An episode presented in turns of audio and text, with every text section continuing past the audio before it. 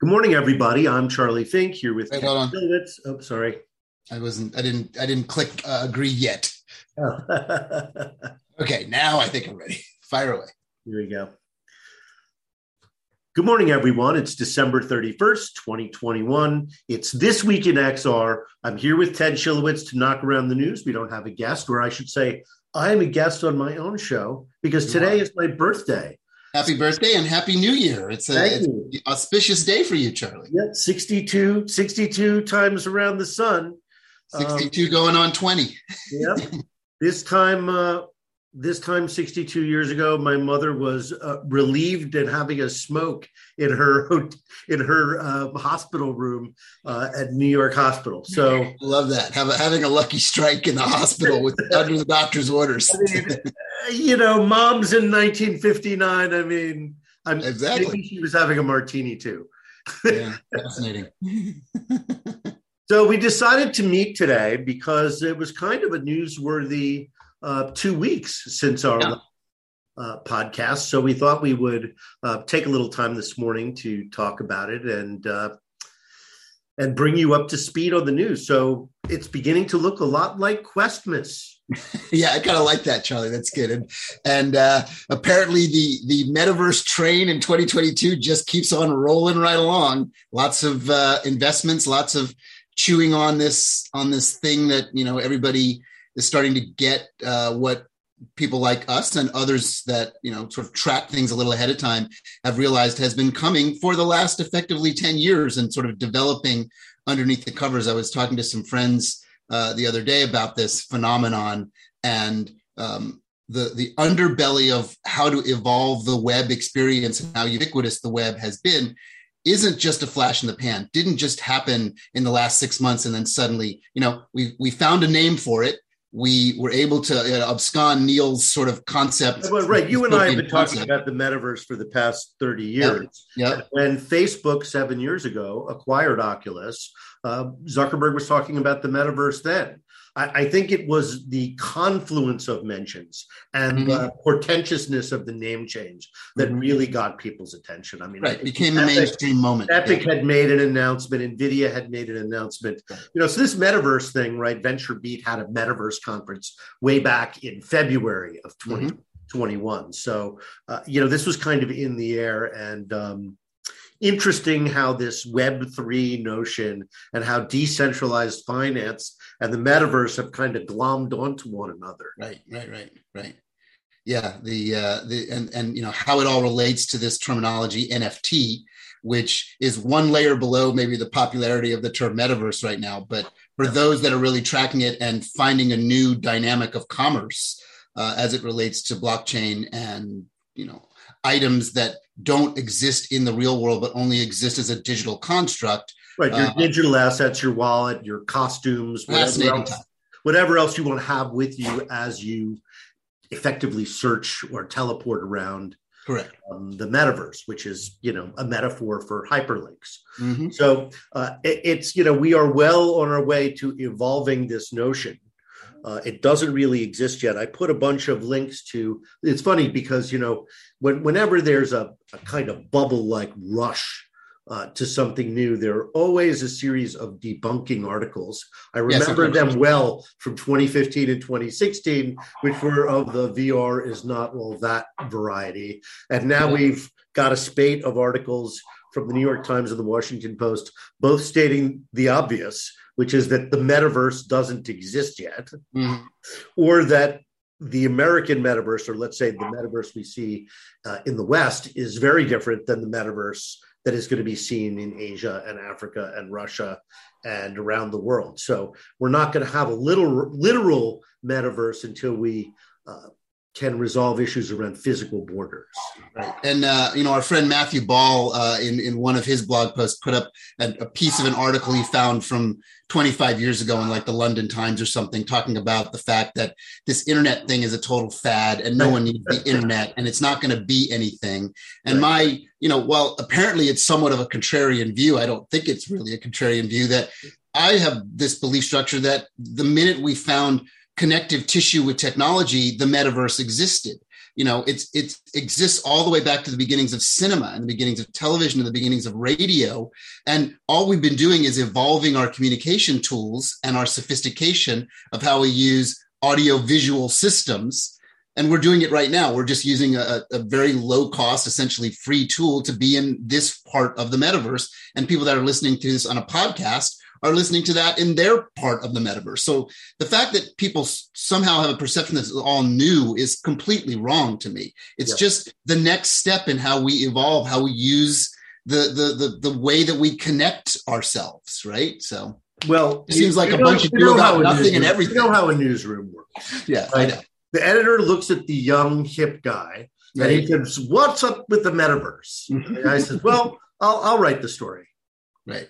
Right. And, and of course, you know, and then the editor says, "Well, if you ask my opinion, I think it's a bunch of marketing, bunch of hooey." Right, right. And so now this 28-year-old J school graduate has 24 hours to become a fucking expert in the metaverse mm-hmm. and send it to mm-hmm. his skeptical editor to see if he right. can get a byline in the post this week. Right. So it's it's just for those of you who wonder, I wouldn't call the process corrupt. I would call it a process that is the result of humans. Yeah. And I guess this process has been happening over and over again. Step of the equation. as, as Matthew brought evidence forth, it's just happening all over again. Which it's course, just another version of the printing press, right? it's it's history repeats itself over and over. So exactly, you know, and it feels a lot like the late nineties. Yeah, so, it does. It feels like the bubble is blow it well and That's maybe the difference is going my friend. That's exactly the bubble is, is going, going is blowing up really really fast and getting ready to pop really really big right? Even bigger than the last one maybe because when you blow it up quicker it has a chance to pop faster. So get ready. Yeah. So and by the way that didn't mean that the internet didn't happen. It just meant that people who who were too aggressive too early were going to have to sit down and wait for 10 years. Yep. Yep. Yep um, but you know, all those stocks that took a big hammering, maybe with the exception of Yahoo uh, and AOL, have come roaring back. Mm-hmm. So, um, you know, wish I had bought some of that Oracle stock in 2000. Yeah, baby. right. So when that was when Oracle was going to go toe to toe with Microsoft. Right, right. Those of you who forget, um, are always winners and losers. We're going down old Zhang old Lang Syne here. Uh, I don't know if you remember, but in 1996, Microsoft loaned Apple $400 million. Of course, I remember. Because Apple was crashing. And if Apple went down, Microsoft would have no argument that it did not have a, mo- a monopoly. Right. I was I was deep in the Apple system, Apple ecosystem. I was there at all those keynotes during that period of time and all those Mac worlds and, and, you know, was doing a lot of work directly with Apple at that time. And and some of you know that sort of know my career, my my world has been completely tied to Apple um, in terms of startups that I've been able to work on and, and help you know bring to life. And so i've been into that ecosystem and i remember every last bit of that uh, as if it were yesterday. And you know also uh, would have been a good time to buy apple stock Um, certainly would have. so, so we've got a couple of other uh, funding announcements. Speaking of bubbles, yeah. So we've got Rec Room nabbing another 135 billion dollars uh, at an eye-popping 3.5 billion dollar valuation. Uh, you know, their audience is mostly, uh, you know, 14 to 22 year olds. Um, you know, they don't have anywhere near uh, of of you know sales the way let's say Fortnite has. Right. Um, so it's really uh, got a nascent economics behind it, but I guess people are seeing the makings of another Roblox. Exactly. That's what I was going to say. Is it? It feels like that level of investment and that level of valuation. There's only one logical conclusion that an investor would make: is where is the next Roblox? And is this VR thing going to really take off? And is this Rec Room thing actually going to move to a cross-platform but, universe? Let's be clear: Rec Room has exploded in the past eighteen months because they blew off VR. Right. Right. They the, all their traffic is coming from mobile platforms and game consoles. Correct. And and VR for them, it's a little bit like the Spatial Story or mm-hmm. um, you know Happy Giant or any of these companies that uh, you know I wrote about uh, the company formerly called Littlstar, which was a 360 video distributor, which has pivoted to become an NFT broker and creator. Yep. So just like spatial, they're just they're not saying this is never going to work, but they're saying I raised a lot of money and I need to make some dough. And mm-hmm. and here's an obvious path to do so. It's not totally unrelated, but it is. But nevertheless, uh, you know, they go to their board of directors and say, okay, well, here's what we've discovered. It's going to take three to five years to develop this category. But there is an alternative that might develop in the next 24 months. What do you think we should do? Right. It's like, you know, there's a build the bone strategy, which you can kind of create an analog to the automotive industry, right? There autom- a lot of large automotive manufacturers build very exotic sports cars for very, very small part of the market right? But they learn from that and they use that tool set to build the cars for everybody. Um, and, and it's aspirational and you look like a cooler company because you have a super exotic sports car or, or few in your lineup, but that's not where you make your dough. And what's really happening with our business is VR still is the sexy sports car. Now it's starting to become a Toyota Camry, but it's not quite there yet. Um, but these smart companies have realized that this is how you can find scale and you can find a dynamic to keep your company alive and thriving. And a few of them, like Rec Room, as you as we've talked about, have proven it to a plum, to extraordinary success in the market. So you know, good on them to realize that it's a it's a multi-platform cross-platform world not a vr only world right? It, so you it, get excited it, it then... feels to me like 2021 2022 is going to see a bunch of big tech ipos this might be one of them. Um, I, I, don't think we'll see spacex or uh, epic games in 22 but those are yeah. clearly yeah teddy wants to go out. Yeah, teddy your teddy wants to go out my teddy wants to go out. By the way people i did not name this dog after Schilowitz no, definitely not. I picked it out. Um, it is um, when you do the Teddy, you know, it's more, yeah, more, and everybody that knows me from when I was below the age of 16 still calls me Teddy. So, oh, God. well, if it makes you feel any better, they used to call me Chucky. Yeah, there you go. You know, which really rhymes with some great things. Yeah, until uh, the dog came out, then everything was like, you can't be called that anymore. so, so some interesting news. Have you ever heard of this company called Space Metaverse? Yes, in fact, um, it is. It is one of the. Okay, so they raised seven million dollars. Is why I bring it up. Yeah, seven million bucks, and you know, there's this is kind of in the in the zone of um, Decentraland and all things like Decentraland, right? Or maybe we go back to we had you know Philip Rosedale on a few weeks ago on the podcast, Second yeah. Life, and all things related to what Second Life is, different application, different versions of it. So Space Metaverse is one. There's another one called Super World. Um, I actually have a plot in Super World, interestingly enough, that was gifted to me. Um, and you know, there's a bunch of these things that are like these layers on top of real real estate using kind of mapping and geolocation to say this is your sort of ownership stake in the metaverse of virtual land. This is just one of them, but it's an interestingly good impl- uh, implementation of it. Um, this is another one of these open questions of you know who's going to win, who's going to lose, and who's going to fall off the radar with so much duplication in this in this area of virtual land, virtual real estate, NFT real estate. Um, I, I'm I'm not quite sure the virtual land thing is going to work. To be honest, uh, we we shall see. But I, yeah. I I think that Facebook, or I should say Meta, has a much better shot with that because they're going to tie it to your virtual home and your virtual um, spawn point in metaverse. Uh, so that gives them an extraordinary advantage. It's it's what the desktop was to Microsoft uh, in the 90s. Right. It's just another construct, right? I mean, the fact that everybody has a website and we sort of visualize that as, oh, they have a website wherever they are in the world. If you happen to have a company in Amsterdam, your website is, you think it's like in Amsterdam, but actually it's being hosted in Iceland or something like that, right? So it's just yeah. another. I just, if I was going to make a bet on this DeFi thing, I'm not sure I would tie it to virtual land, but my God, the amount of money goes going into it shows that there are some people who have real confidence that it will. Yeah, and these are not dumb people. Right. So, so, um, well, we we're almost out of time, Ted. There is one. Wow, already that's amazing. there, there is one story I wanted. Two stories really. One is what's going to happen at CES next week, and the other one is I want to talk about the haptic gloves. Yeah, two hundred and ninety nine dollars for the low cost haptic gloves. Right. Finally, that was why I was going, but I thought yes. that one thing doesn't justify the risk. Right, right, right. And it is it is a risk reward phenomenon now. Um, it, I mean, we've been tracking the news obviously very closely. Anybody that's working in our industry of you know a, a shell of its former self, but I think there will still be valid reasons to go. And it may actually be the most interesting CES for young startups to actually break through the noise and as the large companies sort of drop out and say it's not safe. but the problem is everybody in the press has pulled out. Right. So ultimately, it becomes a metaverse conference, right? It becomes yet another digital construct of something Yeah. we used to do in the real world. Uh, I really miss CES. You know, it would have been my 28th CES.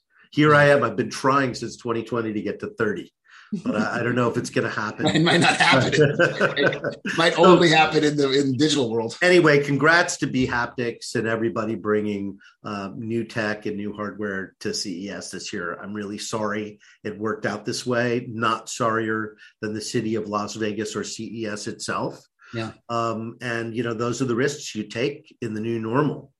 Um, so you know, CES is not poor. They got plenty of money for putting on their show, although it will be a sad and forgettable one.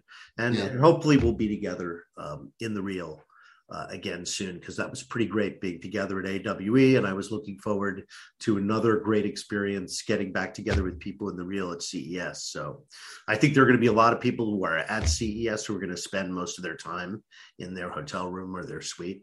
Yeah, it's just a it's a it doesn't that you when you lose the social fabric well look if if these big tech companies are right and we're right by doing this podcast and and reporting on these things week after week is that the usefulness of the real social fabric is extraordinarily valuable but it's not the only way to do it. We can do it without the physical existence and the physical contact and we're a little nervous about that but we're also a little optimistic about that. Well, we we obviously are getting used to it. yeah You know, there's no Zoom shock, so Right. speak.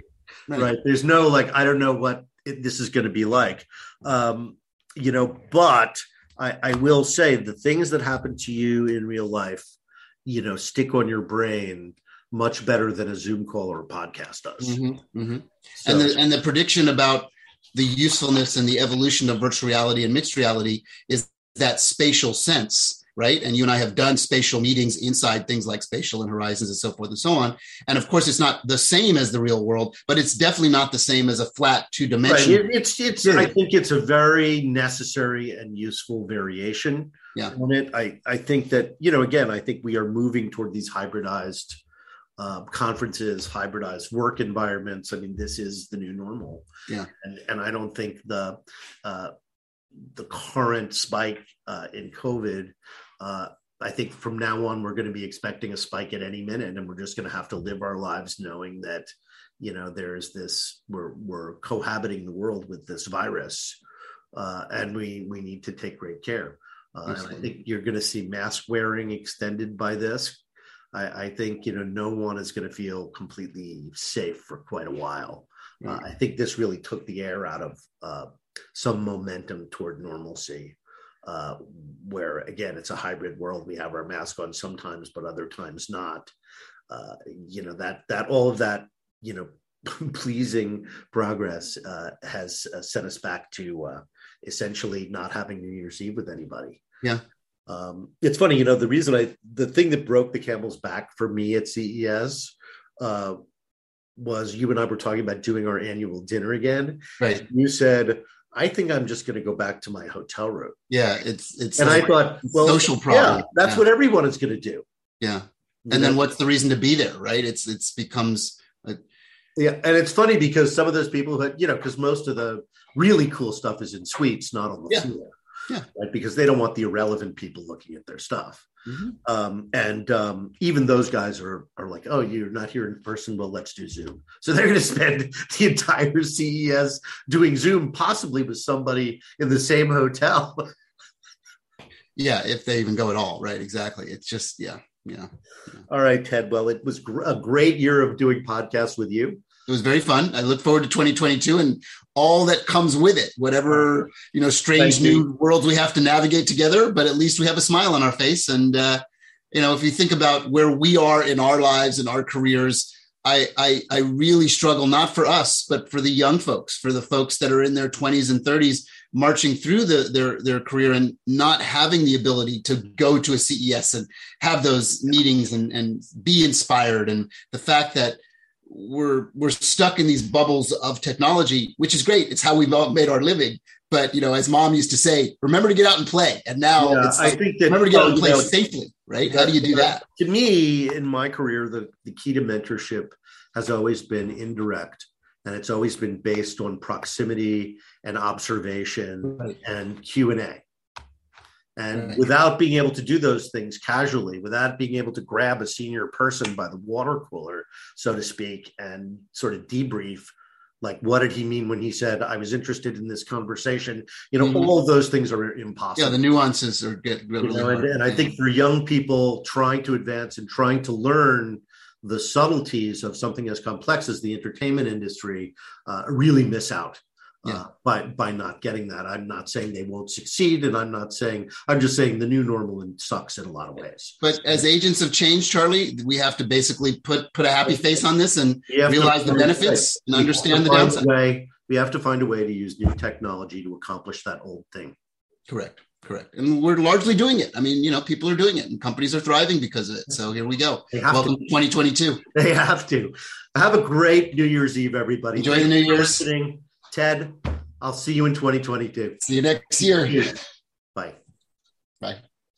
All right, I'm going to end this and I'll talk to you soon. Good. Have a good day, Charlie. Enjoy. Oh,